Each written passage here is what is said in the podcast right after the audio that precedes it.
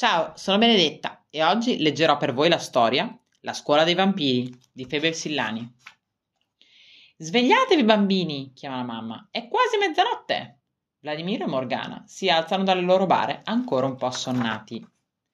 Per colazione, Vladimiro e Morgana bevono una spremuta di arancia sanguinella.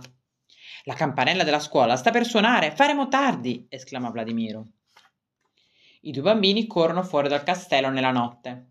La scuola dei vampiri si trova proprio in fondo alla strada. Vladimiro e Morgana prendono posto nei banchi assieme ai loro compagni.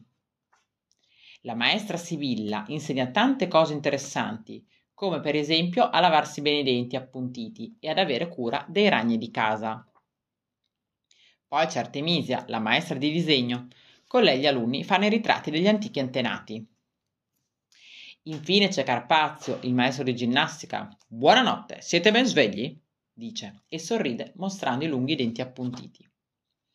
Oggi faremo un allenamento molto importante, esclama Carpazio. Vi trasformerete in pipistrelli. Gli alunni svolazzano nell'aria e si appendono tutti al soffitto in una fila ordinata. Bravi, vi siete meritati le caramelle? All'aglio, esclama Carpazio. I piccoli vampiri scoppiano a ridere. Maestro, hai sempre voglia di scherzare.